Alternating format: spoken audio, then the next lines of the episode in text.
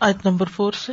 ولا قجا اہم من المبا اما فی ہی اور بلا شبہ، یقیناً ان کے پاس کئی خبریں آئی ہیں، جن میں ڈانٹ ہے، باز آنے کا سامان ہے۔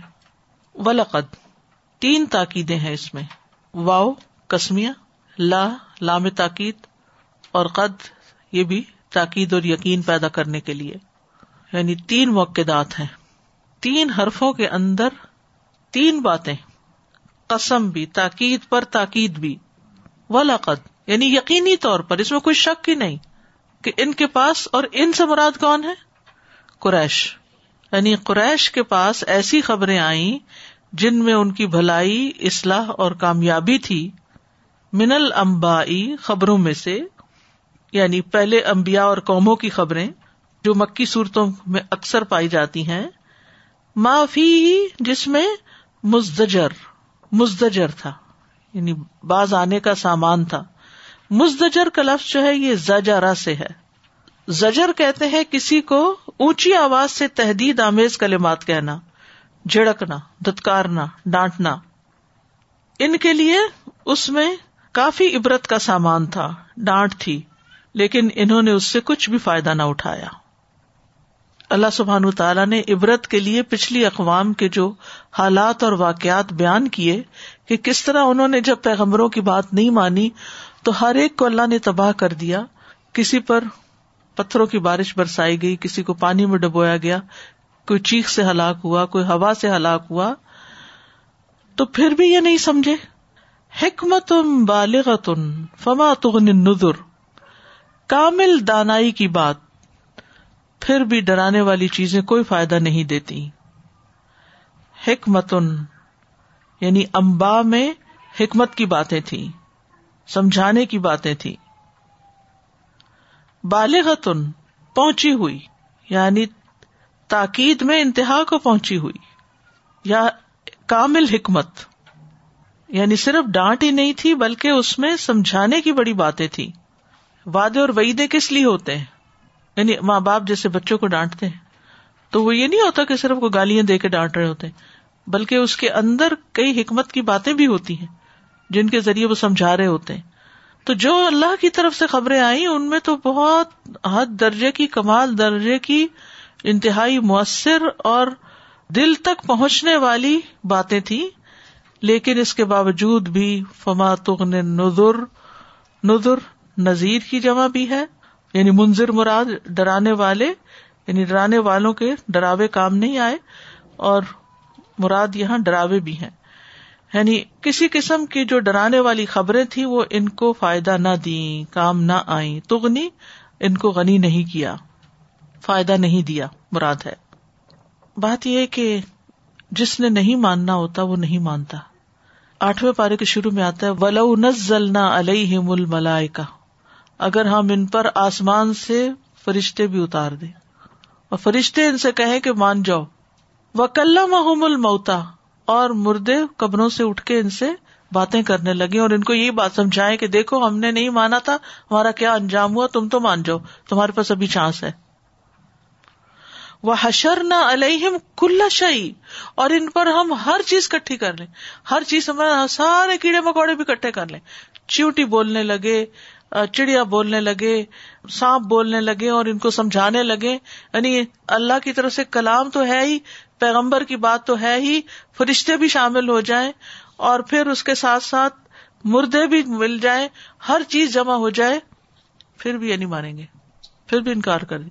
کیونکہ اصل خرابی اور اصل بیماری ان کے اندر ہے، جو حق کو انہیں قبول نہیں کرنے دے رہی۔ ماں کا انولی امنو اللہ یشا اللہ۔ یہ ماننے والے ہیں ہی نہیں۔ مگر یہ کہ اللہ چاہے تو اور بات ہے، زبردستی منوا سکتا ہے۔ پما تغن نظر یعنی پہنچائی جانے والی بات میں جو پیغمبر ان سے بات کر رہے تھے، جو اللہ کا کلام پہنچا رہے تھے، جو خبریں بتا رہے تھے، جو باقیات تھے، ان کے اندر حد درجے کی سمجھنے والی باتیں تھی لیکن ان کی سمجھ میں نہیں آئی یہ سمجھ کے نہیں دے رہے۔ تو پھر اب کیا کیا جائے اگر یہ نہیں سمجھ رہے تو؟ فتح اللہ انہم جو ڈرانے سے بھی باز نہ آئے، ڈانٹ سے باز نہ آئے، حکمت کی بات سے سمجھے نہ، تو پھر آپ ان سے منہ پھیر لیں اراض برتے ان کو چھوڑ دیں، ان کی باتوں پہ توجہ نہ دیں۔ اور کیا کریں؟ اور یاد کریں، یوم ید ادا الاشع ان نکر، جس دن پکارنے والا پکارے گا، اس چیز کی طرف جو انتہائی مکرو ہوگی، نکر، انجان ہوگی، ناگوار ہوگی۔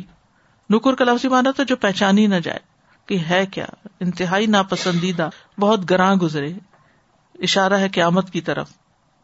تو نبی صلی اللہ علیہ وسلم کو خطاب کیا جا رہا ہے کہ آپ ان لوگوں سے اب راز برتے، کیونکہ یہ انتہائی ضدی اور متکبر قسم کے لوگ ہیں۔ ان کے پاس وہ عذاب پہنچ جائے گا جس کا ان سے وعدہ کیا جا رہا ہے۔ اور ان کو سمجھ تبھی آئے گی جس دن قیامت کے دن کی پکار سنیں گے۔ اور دائی جو ہے وہ اسرافیل علیہ السلام ہے یعنی سور پھونکنے والے۔ اور وہ بہت ہولناک دن ہوگا، بہت ہولناک چیز ہوگی۔ اور اس کی جب وحشت اور ہولناکی کو دیکھیں گے تو پھر کہیں گے ہاں یہ بات تھی، یہ بات سچ ہو گئی۔ کاش ہم مان لیتے۔ خوش شان ابسار یا خرجون من الجدافی کا ان جراد منتشر۔ ان کی نظریں جھکی ہوئی ہوں گی۔ وہ قبروں سے نکلیں گے جیسے وہ پھیلی ہوئی ٹڈیاں ہوں۔ خوش شان خشا سے۔ آجزی کی وجہ سے جھکنا۔ خوشبو ایسا خوف ہوتا ہے جس کا اثر جوارح پر ہو یعنی آزا پر ہو جائے۔ عموماً آنکھوں، چہرے، آواز اور دل کے جھکنے کے لیے آتا ہے خوشبو جسے نماز میں خوشبو ہوتا ہے۔ تو اس میں خوف بھی شامل ہوتا ہے۔ تو خوشان ابسار جب نگاہوں میں خوشبو آتا ہے تو نگاہ انسان زمین پہ گاڑ لیتا ہے۔ تو نماز میں خوشبو کا تقاضا کیا ہے کہ نگاہیں کہاں ہو زمین پر، سجدے کی جگہ پر۔ آواز آہستہ ہو جاتی ہے۔ یعنی اس میں ایک دھیما پن آ جاتا ہے۔ تو ان کی نگاہیں ذلیل ہوں گی۔ ایک اور جگہ پر بھی آتا نا خاشیاتن ابسار ہوں طرح قوم ضلع یا خرجون من الجداس یعنی آج تو یہ بڑے متکبر ہیں اور بہت سر اٹھا کے پھرتے ہیں، لیکن کل قیامت کے دن ان کا حال یہ ہوگا کہ یہ نظریں نہیں اٹھا سکیں گے۔ یا خرجون امن الجداسی یہ حالت ان کی کب ہوگی؟ جب وہ قبروں سے نکلیں گے۔ اجداس وہ قبر ہوتی ہے جس کے نشان بھی مٹ چکے ہوں۔ بھولی بسری جگہ جہاں سے کوئی یہ سمجھے نا کہ یہاں بھی کوئی ہوگا، وہاں سے نکلیں گے۔ کا ان نہ جراد منتشر، گویا کہ وہ ٹڈیاں ہیں جو بکھری ہوئی ہیں، پریشان ہے پراگندا پھیلی ہوئی۔ کا ان نہ یعنی یہ کون ہے ہوم کون ہے قریش اور جو قیامت والے دن جو لوگ ہوں گے۔ اس میں آپ دیکھیے کہ سورت القاریہ میں آتا ہے یوما یقون الناس کل فراش المفوس وہاں فراش کا لفظ آتا ہے، پتنگوں کی طرح اور یا ٹڈیوں کی طرح۔ تو شروع میں فراش ہوں گے اور پھر ٹڈیاں ٹڈیاں اچھل اچھل کے چل رہی ہوتی لوکسٹ جو ہوتا ہے۔ محت ای دوڑ رہے ہوں گے پکارنے والے کی طرف یعنی جس طرف سے آواز آئے گی، اس طرف کو دوڑ رہے ہوں گے۔ ہتا سر جھکائے تیزی سے دوڑنا، آجزی اور ذلت کی وجہ سے۔ تو نظر نہیں اٹھا سکیں گے، نظر نہیں ملائیں گے۔ خاموشی سے چلتے چلے جائیں گے۔ ایک ہی جگہ ٹکٹکی باندھ کے ادھر ادھر نہیں ان کی نگاہیں ہوں گی۔ متی ہو کر چلتے چلے جائیں گے۔ تیز تیز بھی چلیں گے اور آواز کی طرف کان لگائے ہوئے ہوں گے۔ خوف کی وجہ سے گردن جھکائے ہوئے ہوں گے۔ نگاہیں ان کی زمین پہ گڑی ہوئی ہوں گی۔ یقول الکافرون هذا یوم عاصر کافر کہ اٹھیں گے، یہ تو بڑا ہی سخت دن ہے سورت الفرقان میں آتا وکا یومن الکافری نہ اسیرا اور کافروں پر وہ بہت مشکل دن ہوگا۔ تو یہاں بنیادی طور پر حشر کے دن کا منظر پیش کیا جا رہا ہے کہ تمام انسان قبروں سے اٹھ کر اپنے رب کی طرف دوڑیں گے۔ سورت یاسین میں بھی آتا ہے وہ نوف خف سوری فا ہوں من الجدا سی الا ربی ینسلون ان پہ ذلت چھائی ہوئی ہوگی۔ خاشیا تن ابسار ہوں ترحق ذلہ۔ لوگ ننگے بدن اٹھیں گے، ان پہ لباس نہیں ہوں گے، لیکن کوئی کسی کو دیکھے گا نہیں۔ ہر کوئی ایک دوسرے سے بھاگے گا، کوئی کسی سے نگاہ نہیں ملائے گا۔ لوگوں کی مختلف حالتیں ہوں گی، اور یہ حالتیں کس اعتبار سے ہوں گی؟ ان کے امال کے اعتبار سے ہوں گی۔ اب حرا کہتے نبی صلی اللہ علیہ وسلم نے فرمایا، لوگوں کا حشر تین فرقوں میں ہوگا۔ ایک لوگ رغبت کرنے والے اور ڈرنے والے ہوں گے۔ دوسرا ایسے لوگوں کا ہوگا جو ایک اونٹ پر دو آدمی سوار ہوں گے، کسی پہ تین اور کسی پہ چار، کسی پہ دس ہوں گے۔ باقی لوگوں کو آگ جمع کرے گی وہ ان کے ساتھ ساتھ چلے گی۔ پھر کچھ لوگ منہ کے بل گھسٹ کر جائیں گے۔ اللہ۔ نبی صلی اللہ علیہ وسلم نے فرمایا ان کم محشورون رجالن و رکبان و تجرون وجوہ کم تم قیامت کے دن پیدل اور سوار اٹھائے جاؤ گے اور کچھ ایسے لوگ بھی ہوں گے جنہیں منہ کے بل گسیٹا جائے گا۔ متکبرین کس حالت میں اٹھائے جائیں گے؟ چیوٹیوں کی شکل میں۔ کچھ لوگ اندھے اٹھائے جائیں گے۔ ومن آرد ان ذکری فن لہو معیشت دن کا ونحشر یوم القیامت آما۔ قال رب لما حشرتنی آما؟ وقد كنت بصیرا قال كذلك اتت کا آیاتنا فنسیتها وكذلك اليوم تنسا جو قرآن کو پڑھ کے بلا دے، اس کے لیے آتا ہے. لیکن اندھے بہرے ہونے کے باوجود بھی وہ چلتے چلے جا رہے ہوں گے. وہ نہ شروع ہوم یوم القیامت یا وجوہ امین و بکمن و سما پھر گروہ در گروہ بھی اٹھیں گے. یوم یون فخوری فتح افواجا ساری مخلوق اٹھے گی، ایک بندہ بھی باقی نہیں بچے گا۔ وہ حشر نہ ہم فلم نغادر من ہم احدا حشر کا دن پچاس ہزار سال جیسا ہوگا، لمبا۔ آنکھیں پھٹ رہی ہوں گی۔ لوگ مقدموں کا انتظار کر رہے ہوں گے کہ ان کا فیصلہ کیا جائے۔ پسینے میں شرابور ہوں گے۔ اور میں تم میں سے ہر کسی کا پسینہ زمین پر ستر ہاتھ تک پھیل جائے گا اور منہ تک پہنچ کر اس کے کانوں کو چھونے لگے گا۔ لیکن مومن کے لیے حشر کے دن کی مدت کیا ہوگی؟ سورج ڈلنے سے غروب ہونے تک، کم مشقت ہوگی۔ رسول اللہ صلی اللہ علیہ وسلم نے فرمایا، اس وقت سب لوگ پسینے کی لگام منہ میں ڈالے ہوں گے۔ اور رہے مومن تو ان پر وہ زکام کی طرح ہوگا، اور کافر پر موت جیسی کیفیت تاری ہو جائے گی۔ اللہ ہم سب کو اس دن امن میں رکھے، اس دن کے ہال سے بچائے، اور اس کی تیاری کی توفیق عطا فرمائے۔ وَلَقَدْ جَاءَهُم مِّنَ الْأَنبَاءِ مَا فِيهِ مُزْدَجَرٌ. حكمة بالغة. فما تغني النذر.